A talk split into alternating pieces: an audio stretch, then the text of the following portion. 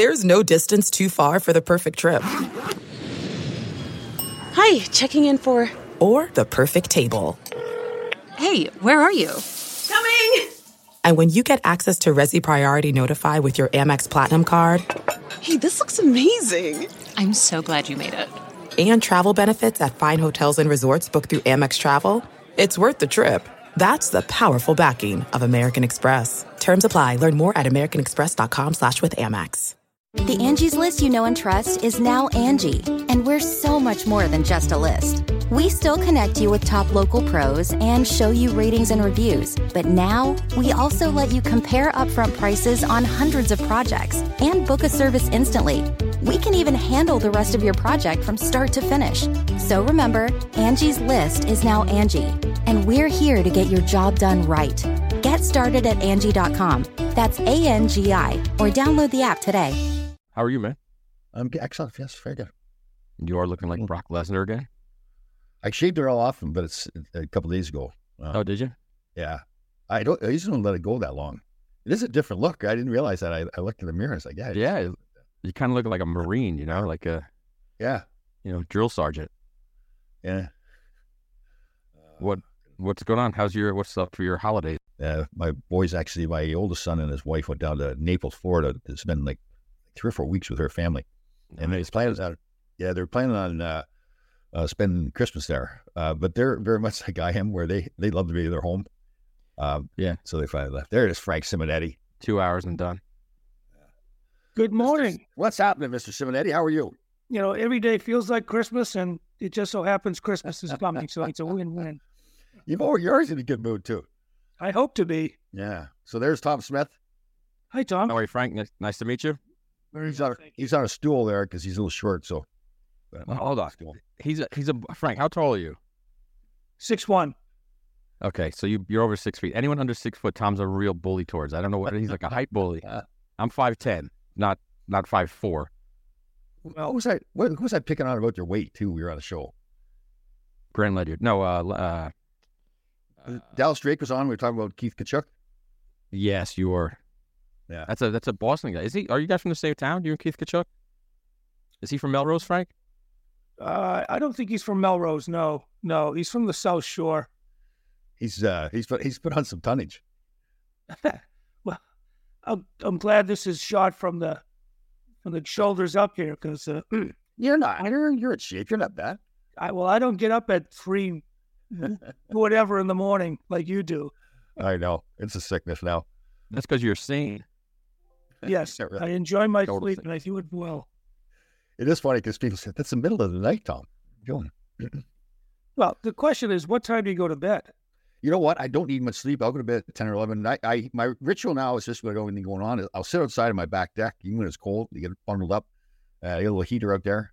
Have myself a little cocktail, and I'll fall asleep for like you know I can't drink anymore, so I have one cocktail and I fall asleep for a little while, and that's it.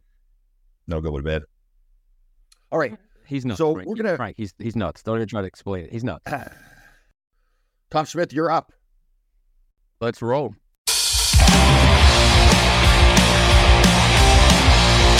This is Full Change with Tom Laidlaw.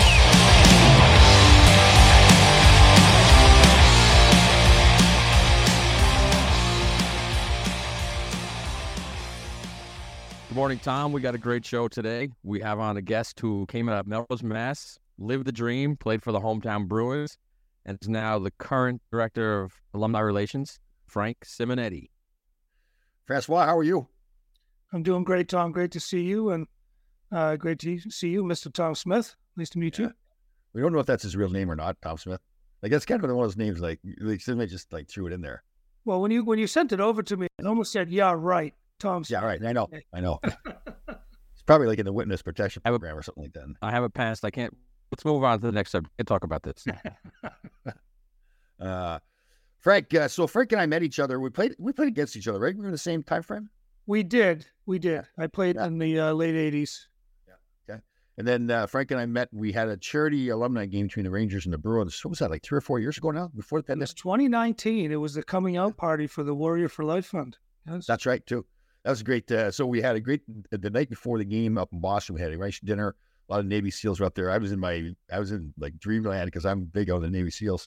And uh, then we had a game, so we had a game the next night in Boston. Then we came back down to Madison Square Garden, played a game. That was fun time. That's freaking I met each other, and then we got involved with the Warrior for Life Fund. I, I was on the board there for a while. So you're you're still actively involved in that, right? Yeah, and we've uh, really elevated the program. But you know, just to talk about that game a little bit, uh, Tom, and we call it the Face Off for Heroes game. Right. You know, it was kind of the uh, rebranding of the therapeutic hockey program that's happening down in Virginia Beach that services the naval special warfare community, more commonly known as uh, Navy SEALs. Okay. And we had a back to back game, Boston and, and, uh, and, Madison Square Garden. But the, the fun thing about that was we integrated uh, seven active duty Navy Yeah. SEALs across both teams. And, uh, you know, for the record, for the scorekeepers out there, the Ranger alumni took it to us in Boston here. I think it was six to three or something. By the way, we had seven Hall of Famers Yeah. in the building, several on the ice, several behind the bench coaching. So it was kind of a big deal for all of us, for players, for the SEALs that got to play. Then we all got on buses and went down to uh, New York City to play in uh, Madison Square Garden the following day uh, before the Bruins and the and the Rangers faced off, and that was a much better game for the Bruins alumni. We took it to you guys in your home rink, but Yeah. even though it was a competitive game, there was smiles on everybody's Yeah. faces, and to see the joy that these military guys had when they stepped out on the ice in Bruin or Ranger uniforms was uh, was priceless. Yeah, I know. We told the story before. You and I were talking about where there's one guy I got to be friends with. I won't, I won't mention his name, but he's Navy SEAL, big kid. From Connecticut, and uh, you know, so he's obviously been over in battle and everything. You know, and they tell stories about some of the stuff he's done, the bravery and everything. And we're lining up for the uh, national anthem on the blue line. He's standing beside me. He goes, "Tom, I'm really nervous." I'm thinking it makes sense, you know, because he's not he's out there at the end of the show, guys. But think of all the stuff that he's done. Holy cool. Uh, it's pretty cool. Yeah, that was good. Uh, that was a fun weekend. The funny thing was too. Uh, so we were beating you guys pretty good in Boston. Ray Bourque's playing, and he- now you can see the competitive juices get going a little bit in Ray, and uh, he wants to score. And Darius Kasparaitis and I are playing defense together, so we figure, okay, we'll let him go through, uh, and then he can go in and score. Well, Steve Maliket's playing net, and he thought he thought it was like Stanley Cup Finals, and he he stoned Ray Bourque and wouldn't let him score from going to a safe valley, and he was just out of his mind. He, he you know, he said, "I'm sorry, geez, I just got carried away." You know, Yeah, he, he played a great game that day, but I think he pulled both groins. so the next game day, he was like a pylon in that, which helped our yeah. Uh, helped our cause tremendously. It's funny. We talked about Kenny Linseman too. So I really just met Kenny as a person to person uh, at that weekend. Obviously, we played against each other. I mean, everybody hated Kenny when you're playing against him, but you, like you were saying, he's a fantastic teammate. Oh, Uh, but in the uh, second game, the one in Square Garden, he hurt his knee, and uh, we're all laughing like couldn't happen to a better guy. so totally unfair to him because he is a great guy. great guy. Fortunately, it wasn't a career ending. He's back on the ice. Yeah.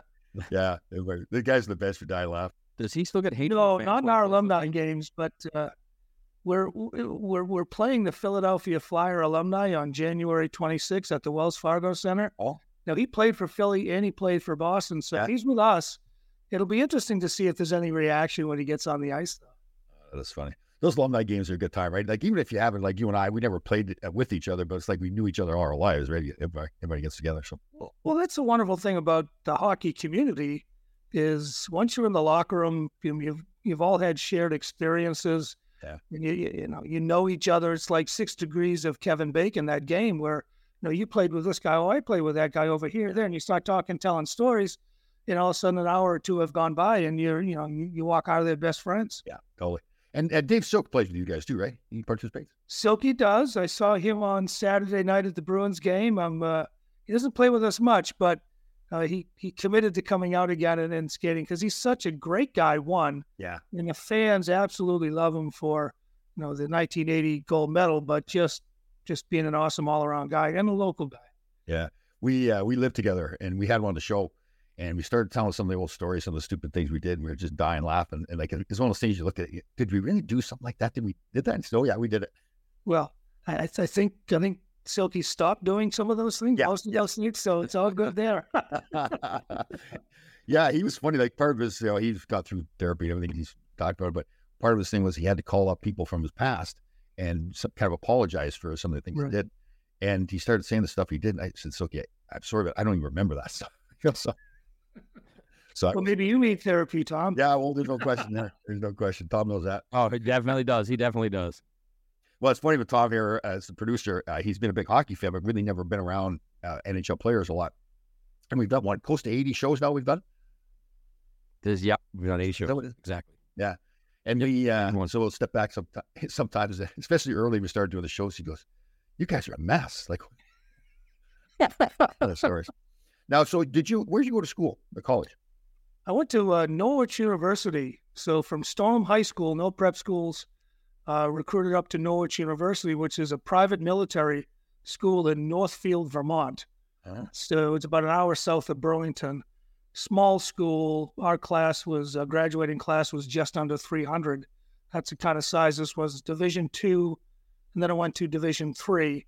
So we didn't play the BU's, BCs, or we just played smaller colleges like Plattsburgh State and Colby and and the like. So uh, a lot of things had to break my way to to get noticed and uh, get an invite to Bruins camp. All right. Did you get, you were not drafted?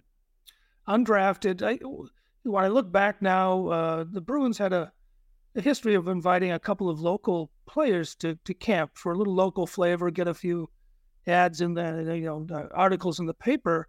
So I forget the other guy that was brought in, but it was myself and uh, another player. And you know, you you skate the first couple of days of camp, and then you get invited to the rookie game. You know, you get to go play the Hartford Whalers down there, and they did pretty well.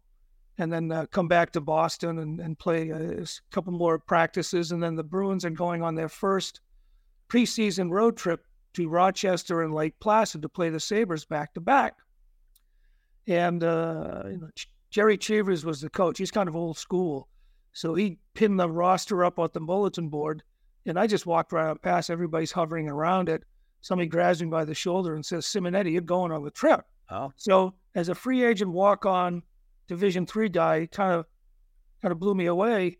And immediately I said, Oh, bleep. And I walked into Gerry Cheever's office. Said, hey, hey, coach. He goes, Hi, Frank. Uh, you happy guy that he is. I said, Yeah. He goes, What's going on? I said, Well, I have a problem. He goes, Well, what's your problem, Frank? I said, My sister's getting married tomorrow.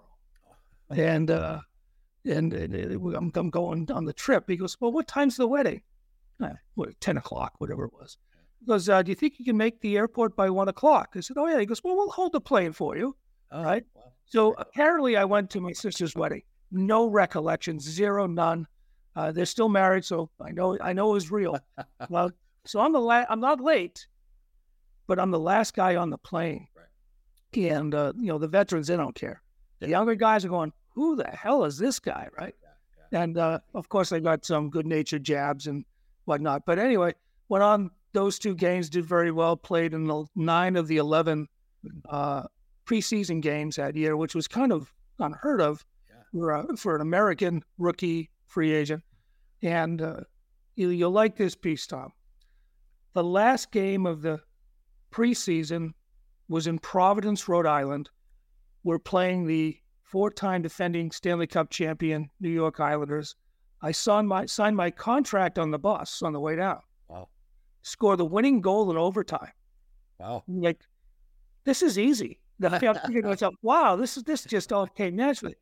And all along the way, I'm asked, they're sending guys to the minors, they're releasing guys, sending them back to juniors. I don't know anything from a training camp. Never been to one, never talked to anyone who's been to one. And all this stuff is happening, and I'm just keeping my head down. I finally asked the trainer, I said, well, well where do I go? He goes, well, you made the team.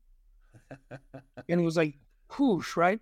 So, okay, we practiced a couple times at the garden, which is a which is a real hoot for me. Yeah. And uh, the team played a uh, each year they played a golf tournament down on the South Shore. So I'm out there. I'm the the celebrity in the group, and this this golf cart comes driving out to my hole. This girl goes, "Are you Frank Simonetti?" I said, "Yes." Goes, Mr. Sinden would like you to call him. I go, "Oh, this can't be good, right?" Yeah. So I, I go out and I find a payphone, which I have to describe to kids what that is. now. Yeah, yeah, yeah. Well, yeah. So I call up and they said, you know, Frank, you had a really good training camp, but we've had a little change of heart. We're going to send you down to uh, to Hershey for some seasoning. I'm going, oh, you know, you're so high, then you're so low. Sure. days later, Yeah. it was it was funny because it was a Philadelphia Flyer owned Yeah. team, the Hershey Bears, and the Bruins rented like seven spots. Right. And we didn't get to play much. I mean, there were games that uh, the coach would say, "Oh, sorry guys, forgot you you were down at the end of the bench there." I'm going, "Wow, is this hockey life, right?" Yeah. Um, but fortunately, I was called up just before training camp. They had to they had to trade some guys on one way contracts uh, to make some room, and then somebody got hurt. So I came up, played the Montreal Canadiens two two nights before Christmas. In fact, it would be you know, 30, 39 years ago this weekend, um, and had six shifts, and they were awesome. I remember them vividly. I remember chasing down and catching Guy Lafleur. Now he was on the tail end of his career, but yeah, yeah. I don't, I don't tell too many people that. Yeah. Uh, and and and and Tom Johnson comes up to me after the game and he goes, he's a cigar. Yeah. Hey kid, how'd you think you did? I said, TJ, I thought I did pretty well. He goes, Me too. well, now we go home for Christmas, which I live there anyway. Come back afterwards, and I'm in the same position I was at the end of training camp. Where do I go and what do I do? Right. Training goes, grab a dozen sticks. You're going on the road trip to the West Coast. Wow. We spent you know 14 days out there, and and then I stayed up the rest of the season. And uh, that's that was my introduction to the NHL. And it's funny too. Like, and I went through the same thing. The, G- the coaches and GM hardly ever talk to you, right? Like you had to find out from the trainer. That's just the way it was back then. Yeah. Right. And, yeah. And now there's 12 coaches. Yeah. You know, every position, every this and that. You probably can't walk five feet without talking Yeah. to a coach now. No kid. Yeah. You know? Yeah. They have big meetings all the time and everything, talk about your feelings. And it's like, Well, they didn't worry about our feelings too much back then, yeah. uh, especially that. So, um, so Gerry Cheevers was the head coach at that time. Cheesy was the head coach. Um, so I, I thank him all the time when I see him for uh, bringing me into the league. Sure. And I thank Harry too, because uh, it wouldn't have happened without him, obviously. But in February, late February that year, uh, we were bouncing around 500, and uh, Cheesy was relieved of his duties while we are on a, another West Coast swing in, in Los Angeles. And uh, and who took over? Harry Sinden. So we, we had had a few days off out there, Tom, because was you know, so guys were enjoying themselves, you know.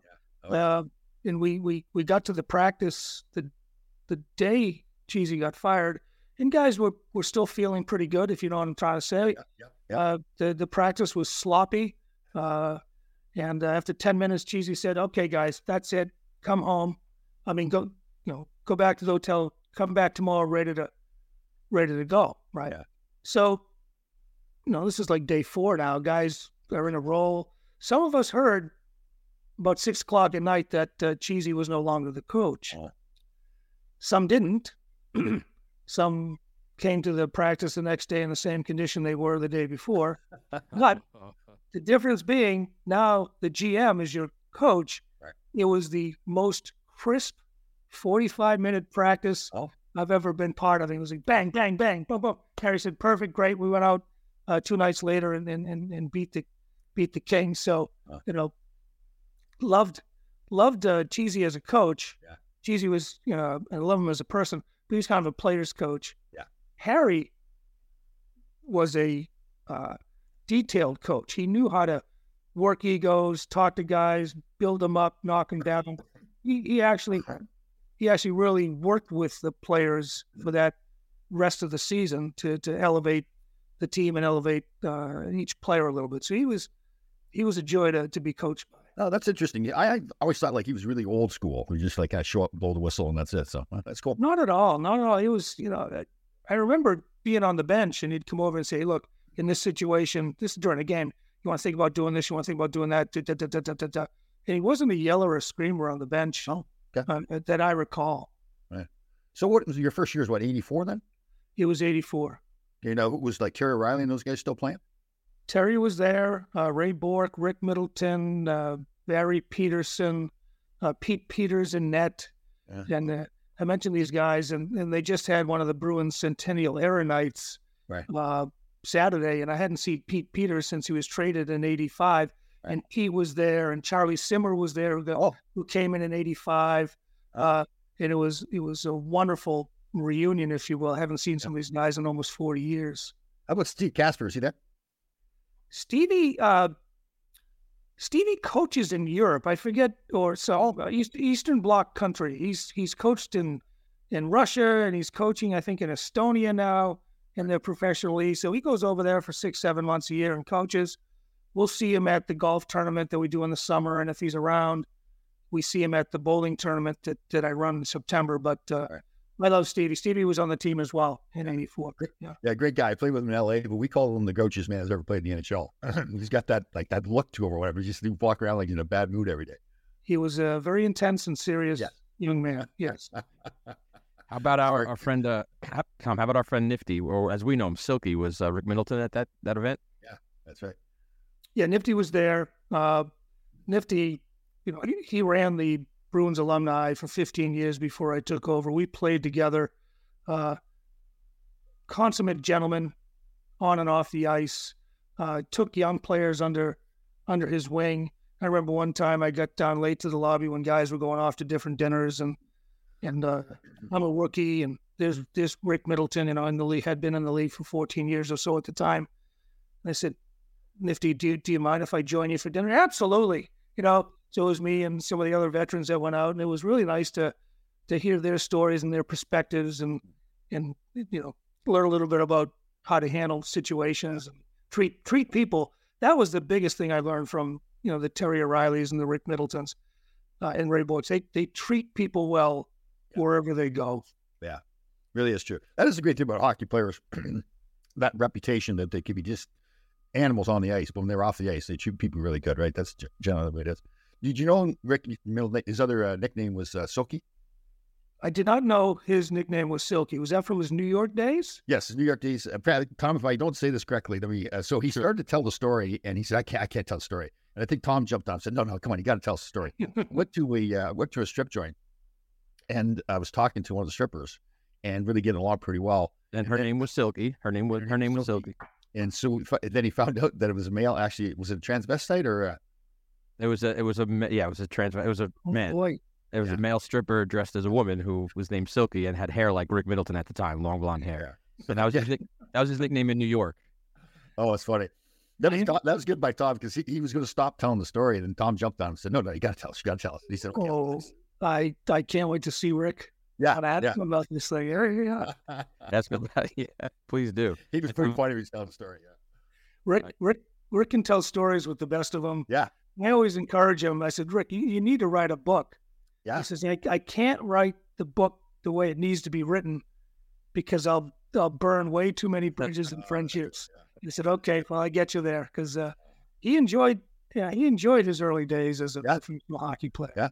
God, he was a good player too. I always when I played against him, he was like uh, like Joey Mullen, was the same way, where the puck would be bouncing all over the place, and they go in and some, somehow score, and I go, God, he's lucky. But then he does it all the time. It's always the same way. So Joe, speaking of Joe Mullen, he's uh, he's a fixture now on our alumni team. Yeah, he's 66 years old. He came on board about three years ago, and he just loves to play. Right. And he he skates about four or five times a week now with his men's leagues and his friends, and it doesn't matter where we go. He, he, lives on the Cape. If we're playing up in Maine, he says, "Yeah, I'll be there." Right. And uh, he, he, at at his age, he he's doing the exact same things, Tom. He's always in the right spot. Yeah. He's always making the right play. He's always right, making the right pass or setting up somebody. And people say, "Oh, that's great puck luck." No, it's just being yeah. hockey savant. Yeah, um, no question. We played against him one time. I think he was with Calgary at the time. I think that was it and uh, was at the front of the net. So I'm figuring, okay, I'm going to scare this little guy. You know, I'm cross checking him in the back and hacking him and everything. So then he leaves, and I then I kind of go, okay, I got rid of him. You know, I, I, I toughed him. You know, and what he did was he go to the top of the slot, and whoever had the puck in the corner knew what was happening exactly. Got got the puck, he shot a one timer and scored. And he kind of smiles at me. he was smart. He, Charlie Simmer, they mentioned like that. He was the same way too, a much bigger guy. But, but he, he, yeah, he comes to the front and then he goes, Tom, how are you doing today? And you're trying to cross check him when he's talking to you like he's your best friend, and then he scores a goal. Not the fast. Neither one yeah. were the fastest guys out there, but they were always they always arrived at the right time. Yeah. Did Charlie Simmer get married to a uh, Playboy model or something? Terri Welles. Uh, she was the uh, so so I'm told. Again, Norwich University only had so many things you could look at up there. The internet wasn't, yeah. so Playboy was was uh, was much coveted.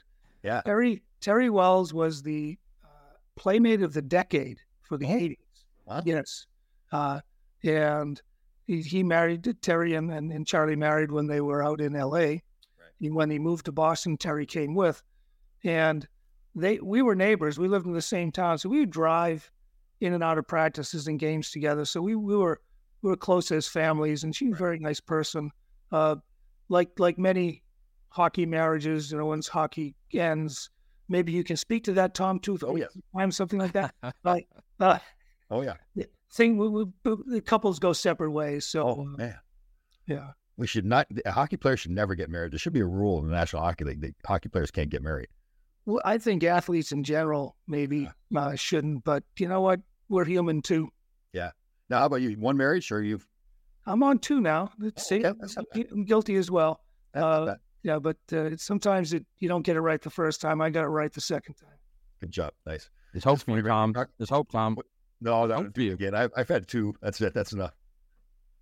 It is funny though when you're talking to hockey players, right? It's just a given that guys are divorced. We had uh, we had Larry Melnyk on a show, and he stayed married, and then another coachy guy there too. But he's he's been married. Like, how does he stay married and everybody else is getting divorced all the time? Well, I mean, the, the, the comment of the time was uh, some of the wives are used to not you not being around. Yeah. And then when you're around all the time, it's like, whoa, who are you? Right? I don't, I don't know who you are. So That actually happened to me my first one. It, like I thought when I was playing, we had a fantastic marriage. All of a sudden, I got done playing. We couldn't sit in the same room together. It was just right. it wasn't her fault. I'm not blaming her. It was just that's the way it was. Um, all right. So the uh, the alumni, eh, you had told me some interesting stuff. So you run the alumni for the Bruins there, and you say that there's some people will put on want to put on charity games, and you've got like a ten page uh, pamphlet, so to speak, to to give to them how to how to do things. Yeah, it's it's it's a game production guide, if you will. So uh, pre-COVID, we were doing about 25 or so games a year. Oh wow. COVID hit, everything went away. We played in empty buildings with masks on just to keep some continuity going with our uh, recurring charity partners. But we've come out of COVID, COVID with uh, a new game plan, working with Rick for a couple years now, with myself, and, and giving them a how-to guide as to how best to put on a game, how to fundraise, how to do raffles, auctions, um, how to fill out your roster, how to put some accountability to your players so that they just don't show up and play. They show up and they have to raise a certain amount of money to play in the game, so they have some skin in the game, if you will, uh, to help. I mean, the, the goal here is not to beat the alumni. The goal is to raise money for your cause. And you know, there's there's always been a couple teams who they they last year we had a team that brought in all bunch of former pros, you know, some some NHL guys, but all AHL guys, and nobody raised any money. And it was a hammer and tong game. I mean, we we hung on by the skin of our teeth. And it was, it would have been fun five or ten years ago to play at that level. But now it's like, you know, we all got to go to work the next day. I mean, it's that same uh, adage that you know we're here to help, not not kill ourselves. Uh, but for the most part, teams are on board. We have uh, the Massachusetts Down Syndrome Congress, who have played 19 years now. We are their biggest fundraising component, helping them raise over $2 million. Wow. Good job. over 19 years. Another group, Why Me Sherry's House, that does cancer care for pediatric, you know, for children with cancer and their families, helping them, you know, get situated in the Worcester area. 14 years. We have other groups that have played nine, 10. So we have a lot of recurring partners, but this year, Tom, we have 30 games in the books Wow. uh, which hit all six New England states. Plus, we're going into Jersey. We also went to uh, Detroit, to, to Fraser, Michigan, to play the Red Wings alumni in September. So our brand is growing, and we're more importantly, this year we'll probably help charities raise collectively over a million dollars. Very good. That's excellent. And and it's a feel good thing for us. I grew up here. It's great to give back to the community. So many guys who played in Boston, uh, whether they are from here or not, mostly not, retire here because the hockey community is so strong. The Bruins take very good care of us. Uh, they provide us a suite in the garden. Uh, they help us with some cross marketing with the Bruins Foundation and Bob Sweeney. We do a lot of events together. Uh, so it's a great place to transition from your playing days to your retired days. And if you if you correlate that with the military, Tom, the, the hardest part of, of of of getting out is not knowing what to do, right? Yeah. So a lot of a lot of pro hockey players suffer when they retire, military suffer. So the Bruins alumni and Rangers alumni, Canadians alumni, Leafs alumni, very good programs help these guys when they retire to move right into the familiar environment where they can go out and uh, spend time together, spend time in the locker room, maybe have a, a cold, refreshing beverage after the game, and but more importantly, help the community. So That's good. That 30 games, that's good. So, and, and your uh, so our alumni with the Rangers here is actually run by the Rangers. Uh, yours is different. You, you you're like, you get help from the Bruins, but basically you, you the players and particularly yourself run the alumni. Right? Yeah, we're an independent 501c3. and I think if you look across the league, 80% of the alumni teams are independent, uh, which in all have some working relationship with the parent club. We have to because we're wearing the Spoke B uh, that's licensed by the Bruins, licensed by the NHL. So we couldn't wear it if we didn't have their uh, support. Um, and that that's the same for all the teams. Um, so, excuse me, we're independent. We can do our own uh, fundraising, our own sponsorships. The only coordination we do is to make sure we don't bring on a sponsor that competes with somebody the Bruins have signed on. You know, there's a number of beer companies. Bruins have certain beer companies. We have to partner with them rather than bringing somebody new. That's kind of the uh, the easy easy example there. But you know, when I come across somebody that wants to support us, I go right to Cam Neely, who's been very very good. Uh, Cam, we're thinking about doing this with this company. No problem, Frank. Go for it. Or, gee, no, that one might be a, a conflict with with some people we have uh, under under contract right now. So, very good working relationship with Cam uh, Neely, president of the Bruins.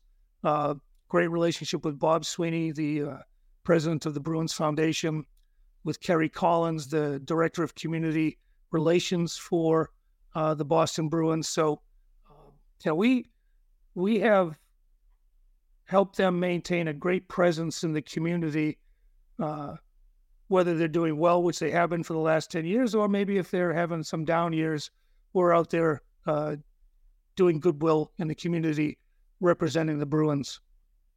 Achieving a gorgeous grin from home isn't a total mystery with Byte Clear aligners. Just don't be surprised if all of your sleuthing friends start asking, What's your secret? Begin by ordering your at home impression kit today for only $14.95. Byte Clear aligners are doctor directed and delivered to your door. Treatment costs thousands less than braces. Plus, they offer flexible financing, accept eligible insurance, and you can pay with your HSA FSA. Get 80% off your impression kit when you use code WONDERY at Byte.com. That's B-Y-T-E dot com. Start your confidence journey today with Byte. We're driven by the search for better. But when it comes to hiring, the best way to search for a candidate isn't to search at all. Don't search. Match. With Indeed. Leveraging over 140 million qualifications and preferences every day, Indeed's matching engine is constantly learning from your preferences. So the more you use Indeed, the better it gets. And listeners of this show will get a $75 sponsored job credit to get your jobs more visibility at Indeed.com slash match. Just go to Indeed.com slash match right now and support our show by saying you heard about Indeed on this podcast. Indeed.com slash match. Terms and conditions apply. Need to hire? You need Indeed. Tom, we also should talk about Frank. Frank's also uh, he was humble before, but he's also was an outstanding soccer player and a javelin thrower, which is pretty fascinating. Were you I really? You went How do you how do you how do you throw a javelin? How do you get it? Say one day and say, oh, you know what? I'm going to throw this spear. Like, where does that come from? Well, you're looking for something to do in the spring. You've had a soccer season in high school, you've had a hockey season, and the prospect of running the 400 or the 800 or the mile run was not something I wanted to do.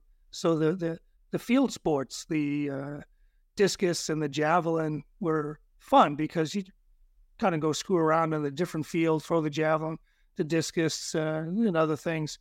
And I got fairly good at it. And it's it's really about technique. You know, the strongest guys aren't necessarily the ones who throw it the farthest, but I I did, you know, I, I, I went to the library, you know, and actually researched wow proper way to throw. Because again, no internet back then, and I learned a few things that helped me uh, deliver uh, a, a, better throw. And uh, so, and it was it was fun because you know some of the some of the meets came down to, you know, if you come in first or second, we win the meet. If you don't, well, we lose. So uh, the whole the whole team's around us watching, and it, it, it was kind of a neat little pressure cooker. Probably the first person I've ever met that threw the javelin. wow, that's excellent. Yeah. It, it uh, side story.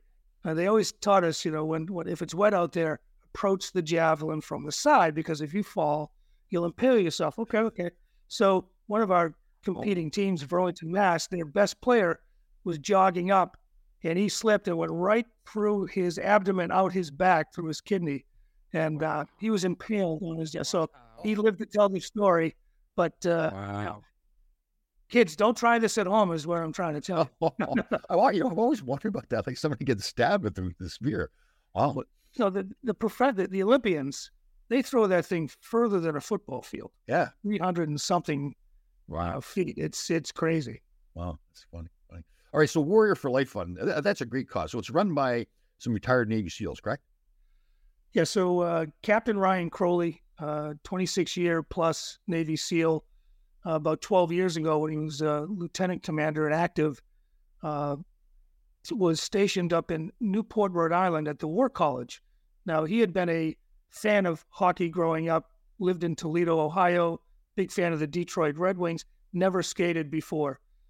He's up in Newport, has a lot of downtime. They just built a brand new rink at URI. Uh, and he says, I'm going to teach myself how to play hockey. So he went out, bought equipment, joined the G League, moved up to the D League, and all the way. And over the course of a year or two, became a very good hockey player. But it was in that time in Newport uh, that he realized that getting on the ice, skating, that one hour took him away from a lot of the demons he was facing right. from having been deployed at the time was probably 10 times and in multiple battles and you know, all the things that go along with it, the TBI issues that he was suffering from. Getting on the ice helped him clear his head. That's the most easy way to put it. So when he was restationed down at Virginia Beach, he came charging in with this great idea. He was going to start skating in a little podunk hockey rink. I, I, I shouldn't say that.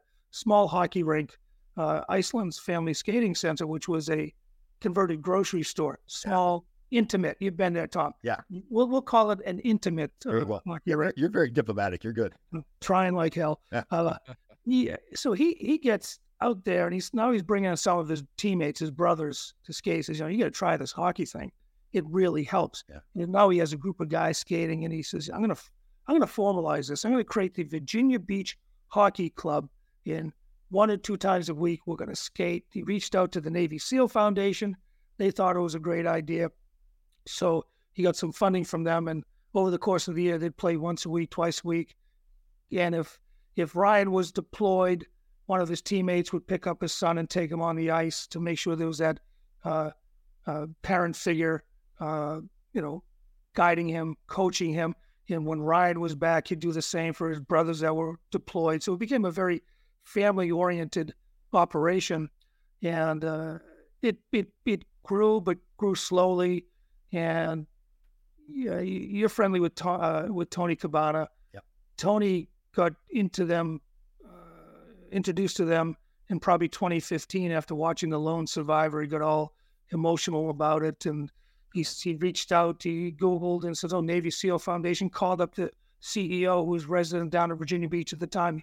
He says, "I want to come down and talk to you about how we can help this community because it's new to me. I have never heard of them." and there's a hockey puck on the desk. And he says to the CEO, Robin King, Well, what's that hockey puck? He says, Oh, we support a hockey program down down the street in Virginia Beach. He goes, Well, I'm a hockey player. I want to meet this guy. So Robin introduces him to Ryan. They hit it off. And I think at the time there was about $700 in the bank in their budget. And uh, so they were living on a shoestring. And Tony came back. We subsequently met he told me about it. He says, I'm going down in July of 2016 to, to skate in their memorial game. this is what they do with hockey down there. Are you? I said, yes, I'm coming. I, he didn't even have to sell it to me. Mm, I said, I definitely want to be part of this. You know, I went to a military school. I had, you know, aspirations of possibly going into the military. At, at Norwich, it's a private school, so you make a choice at the end of your sophomore year. You either pursue the military or stay in the, uh, you know, local ROTC program. Uh, hockey was starting to bubble up, so I said, you know what, I'll, I won't go in. But I've always had a passion for the military and, and those who serve. So I went down. Bob Beers, um, played for the Bruins, is now their color commentator, uh, and I went down. And we're down there to to to give these guys an experience. Just having a couple of NHL guys on the ice and in the room. No, no, no. They treated us like rock stars. Yeah. Get down there. They say, hey, we're going to go over and visit uh, some of the the, the the, the SEAL bases that no one gets to see unless you wow wow the congressman level or up. Yeah. Whoa! And then we go and we go over to I-Fly Virginia Beach, run by uh, uh, NEOD explosive ordnance disposal guy Bob Pizzini, I-Fly Virginia Beach, and you get in this wind tunnel yeah. and you, you're skydiving in this wind tunnel, and that was amazing. We they took us over here, they took us over there, and we're we're, we're treated like we're something special. We're here to. It's like the Mutual Admiration Society. Yeah, yeah, totally. So the penultimate part of the weekend was we were going to play in their memorial game where they honor a couple of their brothers that were killed in action. The arena is closed off. So we go in the locker room and it's all these team guys, mostly active duty, a couple retired guys. And from the second we sat down, we were friends because yeah. Their lock, their team room is like our locker room. Yeah. They get on each other, they poke each other, uh, they're ripping each other telling stories, you know, having a good time. We get out on the ice and it's these guys, it's their kids are out there. There a couple of the wives are playing, and we play this game and the smiles and the joy. And then there's a, re- a little reception afterwards, which everybody toasts the guys who have fallen. But the camaraderie was instant, Tom.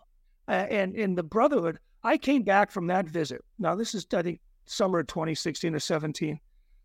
I am fired up. How can we help these guys? They they ask for nothing, okay, because that's the kind of guys that they're so humble.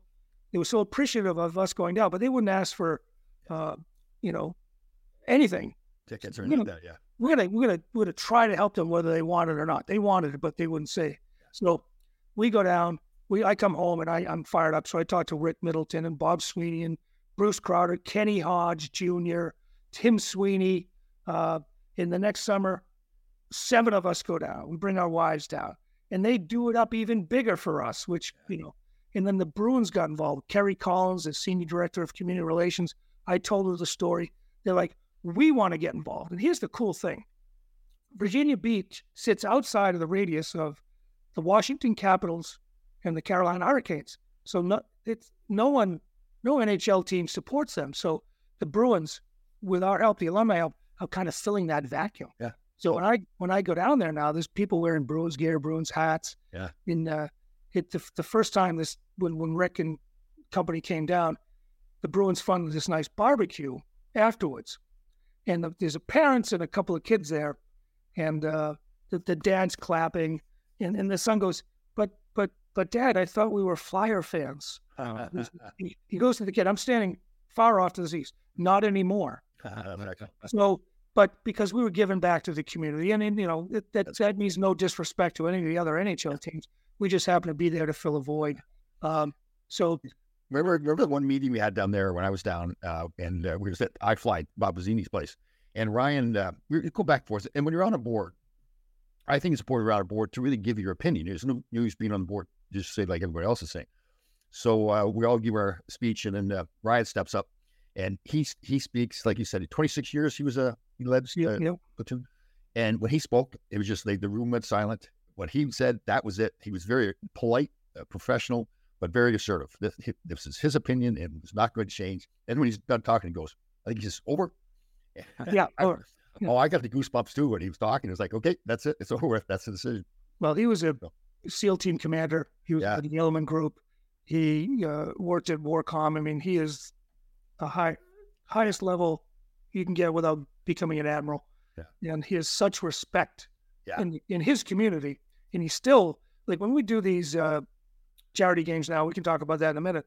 he goes through all the proper vetting protocols to make sure everything we do is approved by Naval Special War Warfare Warcom. We get you know we get their blessing to do the things we do. And, and, and then I'll segue real quick into this. Um, so we played that game in 2019 where we integrated six, seven SEAL guys, and that was the beginning of the Face Off for Heroes pillar in the Warrior for Life Fund uh, arsenal of, of services. Three years ago, the first annual Nate Hardy uh, Memorial Game happened up in Boston Warrior Arena with the Bruins practice bunch of active duty retired SEALs came up, played the Bruins alumni, and they beat us. They beat us handily. Okay. Well, now this was at the tail end of COVID. There was nobody there, but we didn't expect to get beaten. They brought up two goalies that stood on their heads. I mean, they were phenomenal. And so let's let's let's look at the facts here. They're young for the most part. They're in excellent shape. Yeah. A lot of these guys played high level hockey.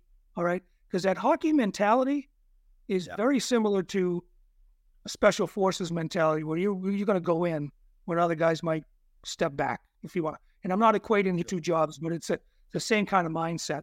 Uh, so they they come up and they beat us, and they are so happy.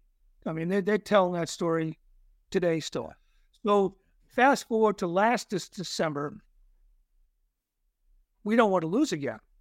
So we recruit Kevin Miller, Zdeno Chara. Ah, there you go. Adam McQuaid, okay, uh. Ray Bourque, uh, Andrew Alberts. So we had a defensive core of those guys plus me. You know, five five high level players and Frank, uh, plus some. So Chris Bourque played. He just retired from from Hershey. Uh, he's a former Bruin. Anyway, we we took it to him pretty good. It was a great game. So now 2023 comes around. Okay. So I'm going to backtrack real quick to August. So we have all these cool things that go down in Virginia Beach. We have this cool game series that happens up in Boston. Naval Special Warfare and Navy SEAL Foundation said, hey, you need to do this on the West Coast too, because oh. guys who don't know, the even number SEAL, SEAL teams are on in Virginia Beach, based out of Virginia Beach, and the odds are on Coronado, just just south of San Diego. So this summer we went out and played a game there, and it wasn't Bruin centric, but we had uh, Kevin Miller, myself, Andrew Alberts, uh, Brian Allen from the Anaheim Ducks, Steve Heinze, who was a King and a Duck, right? You know Heinzey.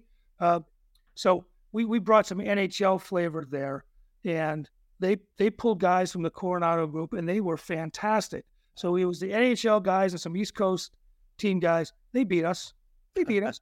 you know, so now, now the guys who are organizing the game two weeks ago are going, okay, we have two pools of players to pick from. They picked the five best players from the West Coast, the you know the twelve best players from the East Coast. If you were older or less talented, you got cut.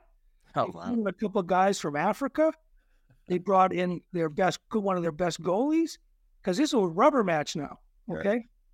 so we're trying. I'm trying to get Char. I'm trying to get, well, Kevin Miller comes because he's now on the board now. You see, he's a big part of Warrior for Life. So Kevin came. We're reaching out to Bergeron, reaching out to Krejci, reaching out to this guy, that guy, right? Bourque. Nobody's nobody's available. But the last week before the game, Bergeron says, I was late. I saw that. So from the drop of the puck, we are in full NHL mode now. No fooling around usually in these alumni games, it's yeah. drop the puck and everybody's like, you know, bye goalie, I'll see you after the game kind of yeah. thing, right? Uh, but we're playing our positions, we're supporting each other, back checking, moving up and down the ice, closing gaps. This game was two to one. we have never had an alumni game with a total of three games goals scored. Wow. Their goaltender, uh, who I won't name, but he knows who he is, uh, the active duty guy, faced almost 50 shots, and he was making save after save. So after the game, he's he's grinning, comes I said, "Nice job, Sheriff." He goes, uh, he goes, you know, uh, you know, I stopped Bergeron five times. he goes, but who's counting? He pauses. He goes, I am. Goes, yes. That's funny. Bergie didn't score. He tried, and that that served two things. One, having us alumni, our alumni, get to skate with Bergeron was a Yeah. huge treat. He's a gentleman. He still can play. As a defenseman, Tom, you appreciate that when you have the puck and you look up and you know there's always somebody open, or one guy that's always going to be open. It was him every time. He'd I love. I thought he was a fantastic player, one of the best I've seen both ways. Yeah, both ways, and then just a consummate gentleman. He played the game. And I gotta just gonna tell you, I'm gonna show you here. So the trophy, which we Oh, thought wow. we would be sending down to Virginia Beach, stayed with the Bruins alumni this year. There you go. That's This is. Nate Hardy silhouette. Nice. So this is going to be an ongoing series, and what's what's good about it, Tom, is it gets great coverage. This thing is grown organically. The Bruins get involved. NESN comes down and does a big piece on it. Uh, we're in discussions with some other groups that you would recognize, uh, but I can't mention right now that are going to get involved in next year's game and also the West Coast game, which is going to be an annual thing. So the the the the integration of NHL level talent in NHL organizations helping veterans resonates. And so you mentioned the Warrior for Life. I've been on the board now for five years. I've been in sales for 35 or 40 years now. I used to do it in the summers when I was playing. This is the easiest thing I've ever sold, telling this story about how hockey helps a very elite veteran community uh, or an active duty community is is easy because people want they want to give back. They want to help the military. And hockey people, hockey players, hockey community are the best at supporting, in my opinion, the military. They they always never say no. You give them a good cause, they'll jump into it if it's helping the military. No, that's fantastic. Well, I'm going to tell you, you've got a really interesting life. Right? Like you know, to go from I didn't realize you played Division three hockey. So there's a lot of kids now. Uh, they have the dream of playing the National Hockey League, but if they don't get to Division one hockey, they well, it's just not going to happen. So I think your story is fantastic from that regard. The stuff you're doing now, both uh, with the Bruins alumni and the money you're raising there, and with the Warrior for Life Fund, all great causes. And, and like you said, you still got a regular job to hold, hold down too. So great job by you. Thank you, Tom. My pleasure. Hey, and thank you very much for coming on the show. Uh, Well, Frank, do you, do you ever still get out? I know you skate, but do you ever go, go out and throw the javelin at all? just get this answer. My shoulder can barely throw a softball or a tennis ball. So uh, I need operations on both, so it's not happening. Fair enough. All right, Frank. Thank you very much for coming on the show. We'll have you on again too. You can show us something. Thanks, guys. Uh, thank you. And when we're promoting something down the road, Yeah. I'll have to come on. Yes, Absolutely. perfect. Excellent. All right, Frank. Thank you. Thank you. Thanks, Frank.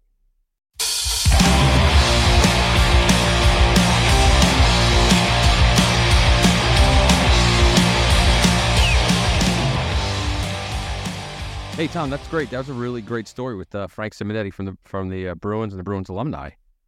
Yeah, he's good. Great storyteller too. There, I, I really, uh, I didn't know he uh, uh, was that much of a storyteller. He, he No, great storyteller. Yeah. And the work they're doing is incredible. Like it really, I mean, he he touched that at Yeah. the end, but like it's just really great what they're doing for the veterans, especially the special forces guys. It's really uh, it's pretty awesome, you know, because Well, the alumni too. The money they're raising there, some of the money they they've raised some great. Yeah.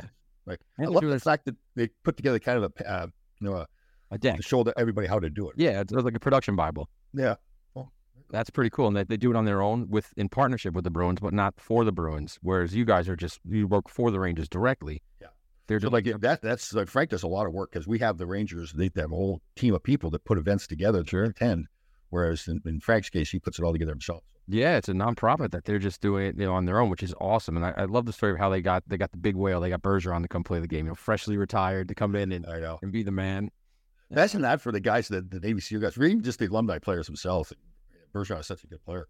A Hall of Famer, no doubt, captain. You know, Stanley Cup winner. What a great play!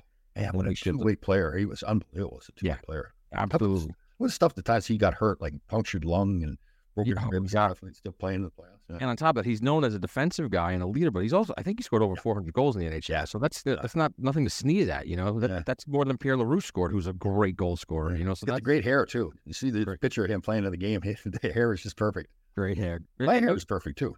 No, you're, and it is. It's. I mean, this is not the Brock Lesnar cut. It's. It's. I don't know what this cut is called. This is you don't look bald. You look like you have a little bit of, of fuzz on the top. Yeah, it's it's tin. It's tin up there.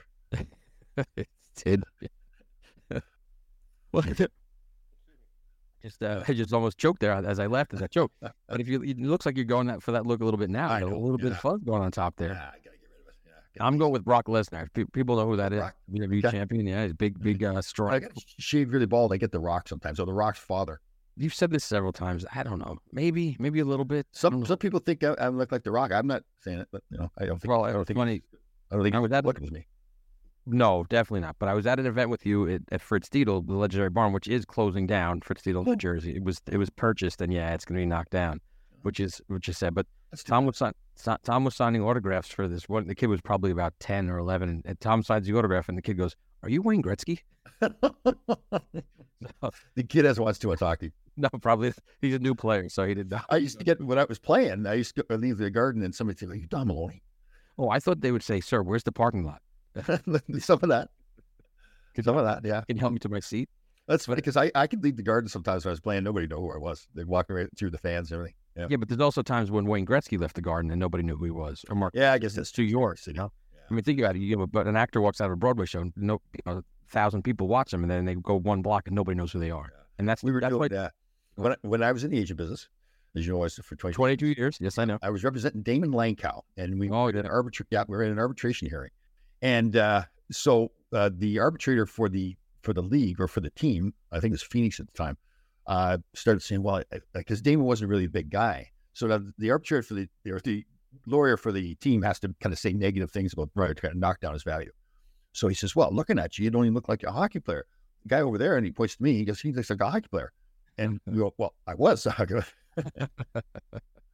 So different Oh, that was You're- I'll tell you, do it. We had an arbitration hearing. I think it was for Daymond Langkow again. We, we went to arbitration like three years in a row, and uh, they brought in Bobby Clarke, and they wanted to compare. They wanted Bobby Clarke to testify that uh, that to the uh, another player. I can't remember who it was. Uh, played for the Toronto Maple Leafs. Small guy, kind of nasty player. Uh, can't remember his name. So they wanted Bobby Clarke to say that that player was better than Daymond Langkow. So Bob, they mustn't have uh, Bobby Clarke or whatever. He steps in and goes, "Nope, Daymond Langkow is way better." and it was hilarious because yeah, it's like, okay, that's not what you were supposed to say. Right. Well, well, that's the thing. I think people need to realize in arbitration cases, like your job as the team, from the team standpoint, is to shit on the player, Yeah. bring his value down. Yeah. And the the agent and player's job is to pump up their value as much as they can, usually by comparables. But like, ha- what happens afterwards? Like, hey, no hard feelings, guy. Just business. Well, uh, got down to the point. Darcy Tucker was the player for Toronto that Gotcha. I got down to the point where it, you would see from the arbitrators, the teams would try, try that, uh, you know, to cut down the player a little bit. But the arbitrator would really go by the numbers. You know, he'd look in Right. comparables and say, okay, this player's got 20 goals. My player's got 20 goals. He's making $2 million. Well, he should get $2 million. Easy. So all that other fluff about saying bad things about the player, really, it just got so refined that it really, that it, teams would still try to do it, but it really didn't work at all. So then it- did it become like real estate? We just give them like four comps, and they say, okay, these are the numbers. This is what this guy got. This is what this house went for. So we get the whole thing. Gotcha. And there's always a range there, you know, and then you're usually you're just doing you're in the middle of the range. You pretty much know once you go to arbitration is, is probably where it's going to be. Right. Um, and it gets to the point where usually there's around 25 to 35 players that file for arbitration, and normally uh, only about 10 of them ultimately go, 10 percent ultimately go to arbitration. There's Sure. that many. So yeah, you get cut off. Let, let me just go back a second. So let's talk about Bobby Clarke because Bobby Clarke, for those who, I mean, I can't believe anybody listening to the show wouldn't know, but he was Messier before Messier. He was that Yeah. ultimate leader. That guy would do anything, break a Russian's leg in the Summit Series, you know. Yeah. Oh, yeah. But how how was he as a as a front office person? Was he just as competitive? Oh yeah, totally. Uh, I had Brian Boucher as a client, and uh, we uh, he had a really good year uh, with the Flyers. They'd gone on a run in the playoffs. He was, he was just finishing his first contract, so I was going to go down there. Mr. Snyder, who's who was still alive at the point, obviously, he was the owner of the team, and so I was going to meet with him in his office, and Bobby Clarke was going to be there. I'm feeling, you know, I've been an agent for a while, so I'm feeling pretty confident about myself, my negotiating skills, and everything. And uh, so they made an offer. I said, well, it's just really not enough. And I gave my argument why it wasn't enough and everything like that. And Bobby Clarke lost his mind. I think he Oh, thought he was going, yeah, I think he thought he was going to intimidate me. You're, you're just being stubborn. And he gets red in the face and he's yelling and everything. And uh, Mr. Snyder and I are both looking at each other like, what, what is this all about? Wait, he, he's getting in your face in the meeting? Yeah, yeah. Wow. Uh, He really wasn't like physically like he- trying to tell you, it was like he was gonna he's trying to embarrass me or saying that I was wrong, you know, that I'm stupid with money. yeah, yeah. I uh. And so I sat to I said to him, I says, Are you done? And he calms down right away. He goes, Yeah, I'm done. we went back to negotiating. So he would he would still he had that fire in him still. Still had that in fact, Yeah, one of these when you first start being an agent, you're kind of worried. Like you send out a contract, you're asking for too much. Like, am I Sure. really in the range? So I sent out, and it was a small contract. It was a guy that was kind of more of a minor leaguer, and sent it to Bobby Clarke. And of course, he calls me up and he just he's ripping in me. You're ridiculous. This is way off. This is, and I, and I was, at that point, I just got started. And I was like, really? I guess I, I really overshot this thing. I thought, and then you learn later on. It's just they they won't do it after a while once you've been an agent for a while. But when you first become the agent, right? So he's going to show you who's who at that point. Yeah, I had. uh I should I should say his name. That's another GM. Yes, you Brian. Brian, Brian, Brian Burke, Okay. great guy.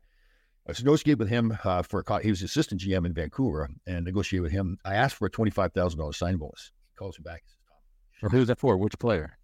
As for uh, uh, Jason Fitzsimmons, a goaltender, Yeah. playing for Moose Jaw. One of my actually that was my first client, I think. And uh, so I asked for twenty five thousand dollars sign bonus, and Brian Burke calls me up and goes, "Tom, it should be forty. I'll give you 40. I didn't ask for enough, and he corrected it. See, he was really good that way. Like he really, when I was, I think more because I was a former player. He really kind of like I saw him at games a few times. He'd sit with me in the stands and talk about strategies, negotiating, all that kind of stuff. He was he was excellent. Yeah, well, except, except, aside from the fact that you're a height bully and a weight bully, I mean, you have a great rep in the hockey world. You like people, you're very respected because you're just, you know, genuine article of what you see. Yeah. Uh, thank you for saying that. You know, I, I really, when I became an agent, I, I sat down with myself and I said, okay, how am I going to be? Because I knew some of these other agents are always lying. What did what did yourself say back? Yeah. I- well, I actually, it's funny because you're you're kind of I say you could say I'm going to be like everybody else, like all the other agents. I so I was going to be. There still was some good guys there too, but I was going to be different. I wanted to live, with ca- have character, same way as I was as a player, Yep. and it really paid off for me too. Uh, there were some times that I lost out on players because I didn't. I had one player I would have had. So the year I had Bryan Berard as first overall pick, uh, Wade Redden was his second overall pick, and they had told me that he was going to go with me as well. Wow. But his uh, coach uh, was uh, the, the McCrimmon, Kelly, uh, Brad McCrimmon. No, Kelly Okay. McCrimmon in uh, Brandon. Sure. And uh, so he, the coach, he was good friends with another agent, is Donnie Meehan, uh, who was in the company.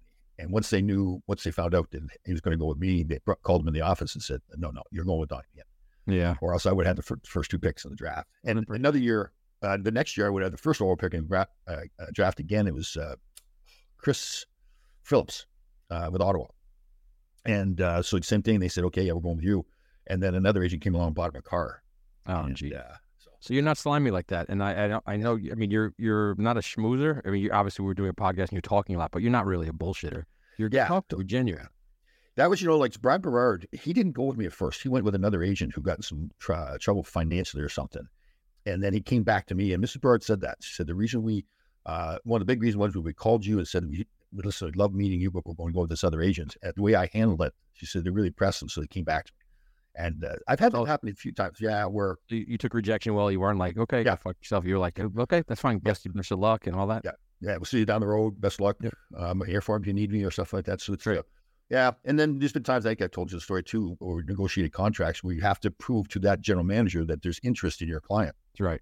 And uh, Doug Armstrong in St. Louis, uh, uh, Ryan Johnson was a player, he says, "Well, you got have you got interest in him?" I said, "Yeah, well, we've got the three teams. You know, we're talking to him. I go, I'd like to tell you we're about to sign a contract. We're not, but we're talking." And he goes, he goes, Tom, you know what? You've never lied to me, and Yeah. because of that, I believe what you're saying. And I, I realized at the time when he said that, I was like, wow, that's pretty cool. Because they all lie, right? They all pump up their Yeah. with their Yeah. interest. Sure. Yeah, it's just uh, yeah. There, there's some guys. It, that's funny. Like some guys that are very successful too. The way they talk, it's just like oh, the stuff they say to players is just like that's just not true. But you know, players are young. A lot of times, the families are inexperienced in the business world. So But when people think of agents, they think of like Ari Gold from Entourage Yeah. or like Jerry Maguire. Yeah. But they don't think of Tom Laidlaw, the stay-at-home defenseman, who's just a steady, you know, honest guy. So Yeah. totally. And that was and that's why I got hired by IMG too. With Mike Barnett, who was run, running the hockey division, hockey division with IMG. Uh, we've known each other from LA. He represented Wayne Gretzky, and uh, he'd see me out in Western. He'd see me out in Western Canada all the time, and uh, he says, "Tom, he says your work ethic is just unbelievable. You come and work with us." "They're all paid." I was living in Motel Sixes, and I'd been gone for ten days up in Western Canada. Yeah. They're all paid off. nice. Yeah, look, hard work, honesty pays off for some people. But you, you good thing you know you're hyper because Mike Barnett's not a very big guy. So you, you didn't really bully him, did you? I don't think I ever bullied. He was a bully. He he could sell. He'd love to sell. Uh, you- I was I was going through a divorce, and uh, we were up in Kamloops at the uh, uh, Memorial Cup, and we went into this little trinket store, and he talked me into buying like two hundred dollars worth of little trinkets for my wife that I was divorcing. I walked, yeah, I'm walking out of there, and I said, "What just happened?" He's dying laughing because he just it was fun to him. He loved to negotiate. Yeah, Nice. Well, listen, that was a great episode with Frank Simonetti. Um, hopefully, you'll do more stuff with him in the future, uh, more events. I know that you you played them a few years ago, but um, we're just doing great work, great stories, great guy, Boston guy, and uh, yeah, it was an ep- excellent episode. First guy we had on it was the uh, what did he throw the javelin? Javelin thrower, like That- that's the the last guy we ever had on that throws the javelin. Probably, unless we get the guy from Revenge of the Nerds who threw uh, Lamar. I don't know if you did. Did you watch movies back then or not? No, I think you go. Do your homework. It's good. John Wayne, John Wayne wasn't in it, so I, I'll show you the video. It's classic. But that was great. And if you like what you're hearing on the show, and, and people do, because we have listeners now from Poland, from Romania, from Hungary, it's Croatia. find out. We would find out who it is in Romania.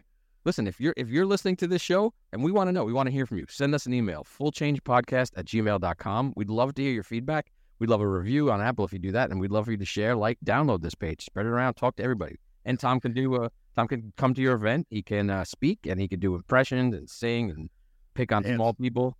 He can do all that stuff. So again, if you want to get Tom at your event, fullchangepodcast at gmail.com. And thanks for listening to our show. We'd love to hear from you guys. Great job, everybody. See you soon.